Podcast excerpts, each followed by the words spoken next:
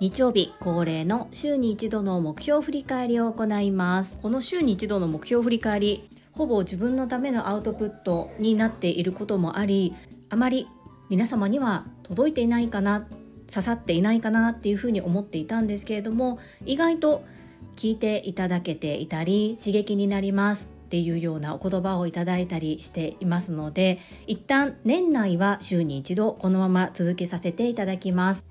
この配信は第10回ハガロふれあいマラソンにチャレンジされる西女高山千恵さんと山の神渡辺光弘さんを全力で応援しているアスリートマサミンの提供でお届けいたします。高山千恵さんは初フルマラソン。渡辺光弘さんはご両親との旅行を兼ねての親孝行マラソンということでまさみんからスポンサーコールでの応援が入りました。この第10回ハガロふれあいマラソンこちらについて少し調べてみるとまさみんの応援をされたことがある方はおなじみランナーズアップデートというサイトと応援ナビというアプリどちらも対応しております。どちらでもこのお二方どの位置にいるのかっていうことを確認することができます。概要欄に第10回ハガロふれあいマラソンの公式サイトおよびこの公式サイトのホームトップのところにランナーズアップデートと応援ナビの詳細も記載がありますのでぜひランナーズアップデートや応援ナビを使ったことはないよっていう方はこちらを覗いてみてください。栃木県の阿賀地区で行われるマラソンということでハガロふれあいマラソンという名前がついていてこの地域はいちごの生産量が日本一なんだそうです。雨天決行で開会式が朝8時30分からスタートが9時35分から制限時間6時間の42.195キロフルマラソンです。関門が設けられています。第1関門は約10キロ地点。第2関門が約21キロ地点。第3関門が約30キロ地点。最後第4関門が約36キロ地点となっております。こちらも概要欄に記載のある第10回ハガロふれあいマラソン公式サイトの大会概要のところに記載があります。詳しく知りたいという方はぜひこちらをご覧くださいませ。皆様ぜひ応援をよろしくお願いいたしますアスリートマサミン本日も素敵なスポンサーコールのご依頼ありがとうございますこのチャンネルは、ボイシーパーソナリティを目指すジュリが、家事、育児、仕事を通じての気づき、工夫、体験談をお届けしています。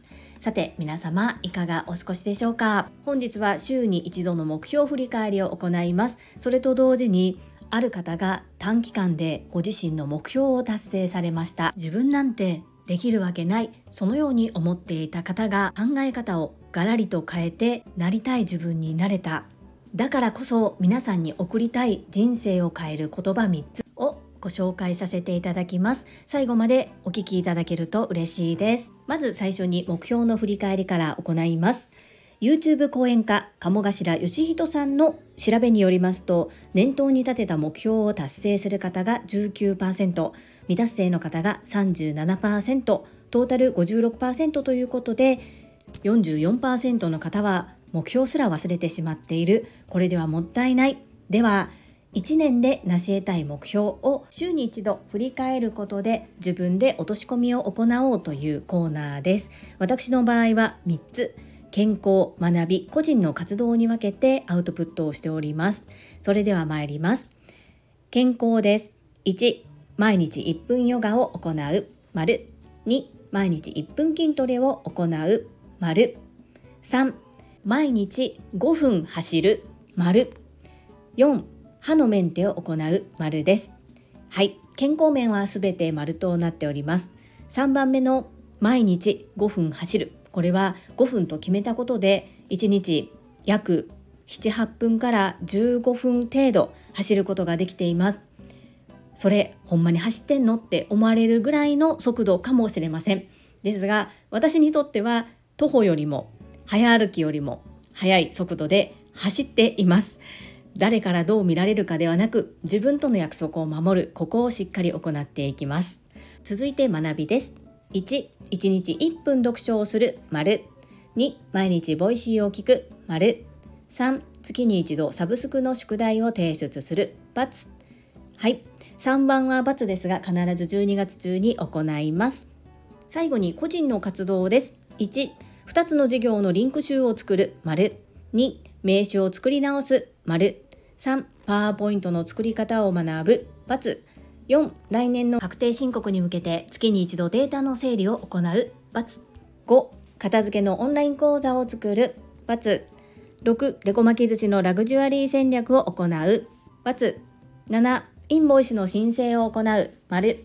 8、音声コンテンツの有料販売を行う丸です。×が目立つ3、4、5、6パワーポイントを学ぶとか来年の確定申告に向けてのデータ整理片付けのオンライン講座デコ巻き寿司のラグジュアリー戦略ずっと×です。ですが私の中でこの×を言い続けていることで自分と向き合って決めたこと決めようとしていること自分の中での概要が見えてきています。同じ×でもやっぱり口に出して言う。だからこそどうするのかそういったところを向き合うっていうのは大切だなと思っています。ですが結果的には×です。はい目標の振り返りとしては以上となります。皆様いかがでしょうか？もうすぐ2023年も終わりとなります。2024年が始まろうとしているこのタイミングでぜひ皆さん2023年念頭に立てた目標を思い出してみませんかそしてこれからどうなりたいのかできなかったことではなく過去ではなく未来に目を向けてなりたい自分になるためにどのように日々大切な命の時間を使っていくのか一緒に考えていけたらいいですね。ぜひご自身のノートや手帳に書き出してみてください。書く場所がないよという方はこちらのコメント欄ご活用いただいても大丈夫です。私の声で読み上げさせていただきます。最後に私がたまたま目にした見つけた言葉をご紹介させていただきます。自分を変えたいと思っていろいろ試してみるけれどもうまくいかず目標を設定したことで人生を変えることができた方がいらっしゃいます。そんな彼女だからこそ皆さんに送りたい人生を変える言葉があるということでこの3つを最後にお届けいたします。1できるかできないではなくやるかやらないか。2最高の明日を迎える準備を今日できているか。3ただ自分を信じやってみようと挑戦すればその先の未来では誰でも無限の可能性がつかめる。自分と未来は変えることができます。皆さんの人生がより良い素晴らしいものに変わりますように。はいいかがだったでしょうか。私の唯一無二のメンターでいらっしゃる株式会社新規開拓代表取締役社長朝倉千恵子先生が常日頃おっしゃっていることと同じですよねでもこの方はそういった先生がいたわけでもなくそして誰かの言葉を借りているわけでもなくご自身で立てた目標を達成した後に感じたことなんです。なのでやっぱり成功している方っていうのはこの3つを実践行動された方なんだろうなっていうことが実証と言葉がなんだか私の中で裏付けされた出来事だったので共有してみました。これを自分自身が体感体現できるともっといいなというふうに思っています。最後まで聞いてくださりありがとうございました。この配信が良かったなと思ってくださった方はいいねを、継続して聞いてみたいなと思っていただけた方はチャンネル登録をよろしくお願いいたします。皆様からいただけるメッセージが私にとって宝物です。とっても励みになっておりますし、ものすごく嬉しいです。心より感謝申し上げます。ありがとうございます。コメントをいただけたり、各種 SNS で拡散いただけると私とっても喜びます。どうぞよろしくお願い申し上げます。ここからはいただいたメッセージをご紹介いたします。第843回体感1日5分10日間ランニングした結果こちらにお寄せいただいたメッセージです。マインドトゥユーさんからです。ジュリさん最高なハッピーバースデーソングを聴かせていただきありがとうございます。かなりギター上達していますね。10日間5分以上走る。やりきりましたね。ハードルを下げるスモールステップ大切ですね。背中肉おめでとうございます。100点。マインドティーさんメッセージありがとうございます。そしてこのございますがいつも素敵ですね。互いに財を増すでございます。素敵です。ギターそうですか？いやめっちゃ嬉しいですね。ありがとうございます。これもコツコツ毎日できているわけではないんですが本当にギターを触る時は数分だったりするんですけれども継続しております。そしてハードルを下げてスモールステップにすることで目標を成し得るということ。本当にこの2023年特にいろいろとやってみてそうだなというふうに実感しております。背中肉ありがとうございます。もっと薄くなるように頑張ります。マインド TU さんメッセージありがとうございます。続きまして第844回大失敗100日チャレンジ幕閉じる。こちらにお寄せいただいたメッセージです。日野武さんからです。マインドマップ別コミュニティでお世話になっているコンタ真嗣さんの講座おすすめです。日野武先生、メッセージありがとうございます。早速 URL 拝見させていただきました。ストア化ですね。そして利用者の満足率がすごい高いなと思って見させていただきました日野武先生いろんなところで幅広く学びをされていて本当にすごいなというふうに思いますこちらスタンド FM の方ではコメント欄にいただいた URL をそのままポチッとしてリンクに飛ぶことができません。この日野武先生からいただいた URL こちらも概要欄に貼っておきますのでご興味ある方はぜひ覗いてみてください。私もちょっと考えますね。日野武先生メッセージ情報提供ありがとうございます。続きまして英語学習者と世界をつなぐキューピット英会話講師高橋明さんからです。樹里さんインスタ投稿予約投稿を活用してみたらどうですか？1週間分とかまとめて予約しておけば楽になりませんか？余計なことだったらごめんやで。高橋明さんメッセージありがとうございます。全然余計なことじゃないです。いつも素敵なご提案そして情報提供をありがとうございます。以前にもインスタ投稿について高橋明さんに個別に情報をいただいたことがあります。その後はアプリを使わなくてもインスタグラムの予約投稿っていうのができるようになりましたよね。そして実はそれを使った日もあるんです。ただこう高橋明さんは今テキストで文章を起こしてそれを画像としてインスタグラムに投稿されていることが多いのかなというふうにお見受けしているのですが私の場合は日々の食事をアップしていることが多いので1週間ってなると最低7品目以上を作って写真を撮ってそしてそれをインスタグラムの予約にしておくっていう風になってしまうのでちょっと今の生活スタイルだと1週間分は難しいのかなと思ったりします。ただ2日3日とかだったらできるかもしれませんので高橋さんに教えていただいた方法も取り入れてやってみたいと思います。いつも親身になっていろいろと情報提供いただけること本当に感謝しております。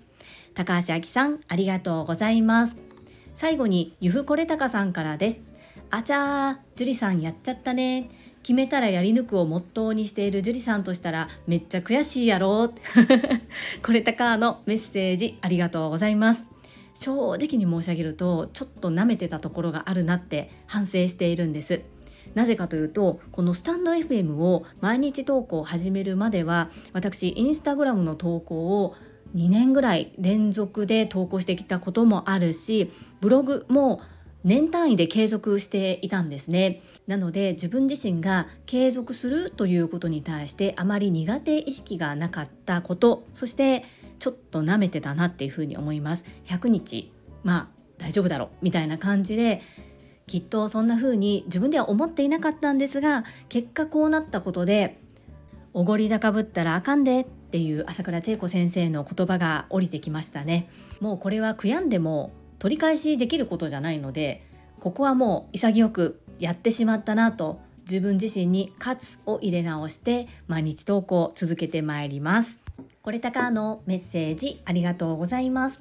はい、いただいたメッセージは以上となります。皆様本日もたくさんのいいねやメッセージをいただきまして本当にありがとうございます。とっても励みになっておりますし、ものすごく嬉しいです。心より感謝申し上げます。最後に2つお知らせをさせてください。1つ目タレントのエンタメ忍者みやゆうさんの公式 YouTube チャンネルにて私の主催するお料理教室ジェリービーンズキッチンのオンラインレッスンの模様が公開されております動画約10分程度で授業紹介自己紹介もご覧いただける内容となっております。概要欄にリンクを貼らせていただきますのでぜひご覧くださいませ。2つ目100人チャレンジャー in 宝塚という YouTube チャンネルにて42人目でご紹介をいただきました。こちらは私がなぜパラレルワーカーという働き方をしているのかということがわかる約7分程度の動画となっております。概要欄にリンクを貼らせていただきますので、ぜひご覧くださいませ。どうぞよろしくお願い申し上げます。それではまた明日お会いしましょう。素敵な一日をお過ごしください。スマイルクリエイター、ジュリでした。